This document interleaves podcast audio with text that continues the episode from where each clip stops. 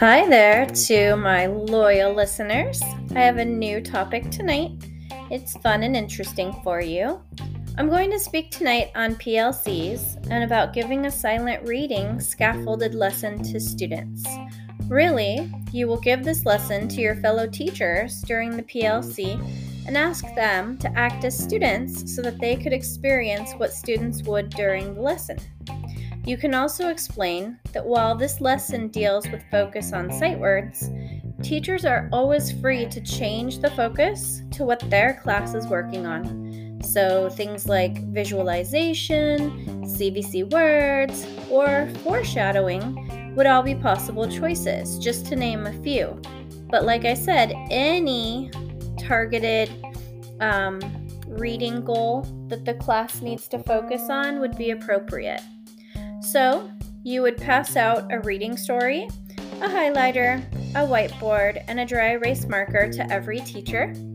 And then you would, you would explain that this week we've been working on the sight words and, the, he, she, and we. Now you have to realize that my class is a first grade class, and for example, if you were fifth grade or eighth grade, definitely this would not be your focus, and perhaps you would be working on higher order words, spelling, patterns, or um, just, you know, perhaps they're studying for the spelling bee and they need to learn a lot of um, unusual words. Um, so, really, anything that would benefit your personal classroom. Now, you will ask the teachers to write those words on their whiteboards. Once again, the sight words are and, the, he, she, and we. Then you will tell the teachers they will read the story silently to themselves one time through, and every time they come to one of those sight words, they will highlight it in the story. Fast finishers can take a tally count of how many times they came across each sight word on their whiteboards. Next, you will tell the teachers that you're going to read the story one more time through, but that you will want them to use their imaginary witch's fingers to point to each word as they follow along and silently read the story as I read the story aloud. Now, obviously, in PLC, your teacher friends would have imaginary witch's fingers, or you could even bring the real ones. But obviously, when you do this with your students, you would want to use the real ones. They have the long, fake plastic nail that's perfect for pointing each word.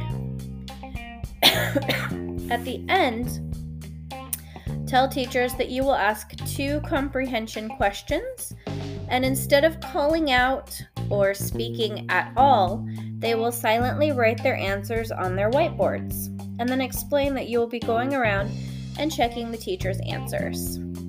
Then, tell teachers for the third read, you will be setting a one minute timer and you are challenging them to read as many words as they can before the timer goes off. When the timer goes off, they need to circle the last word they read and then they need to count how many words they read and write that num- number at the top of the story and circle it. Then, teachers should write two questions about the story on their whiteboards. Teachers will then turn and talk with their partners and ask the questions they wrote to their partners, receive answers, and then provide answers for their partners' questions. I was also able to teach this exact lesson in our first grade PLC meeting this past week, and it was really successful.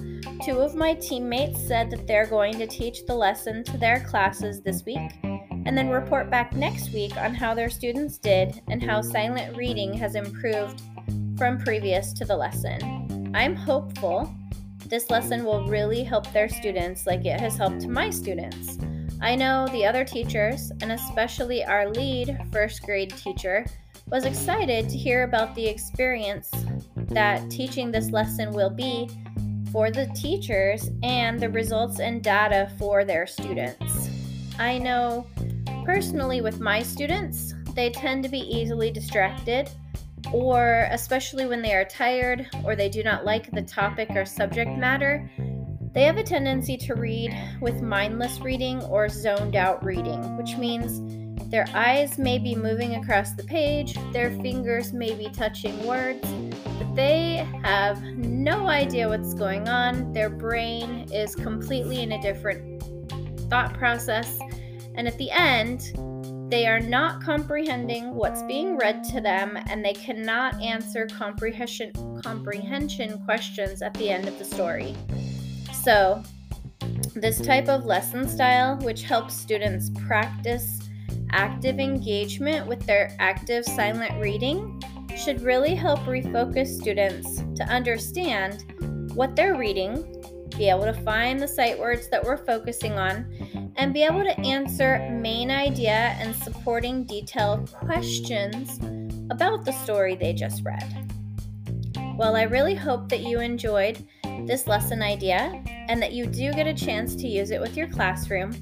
I know that at our PLC, PLC meeting this past week, our main first grade teacher mentioned that she wanted to use this same lesson, but she wants to use it multiple times, each time with a different focus.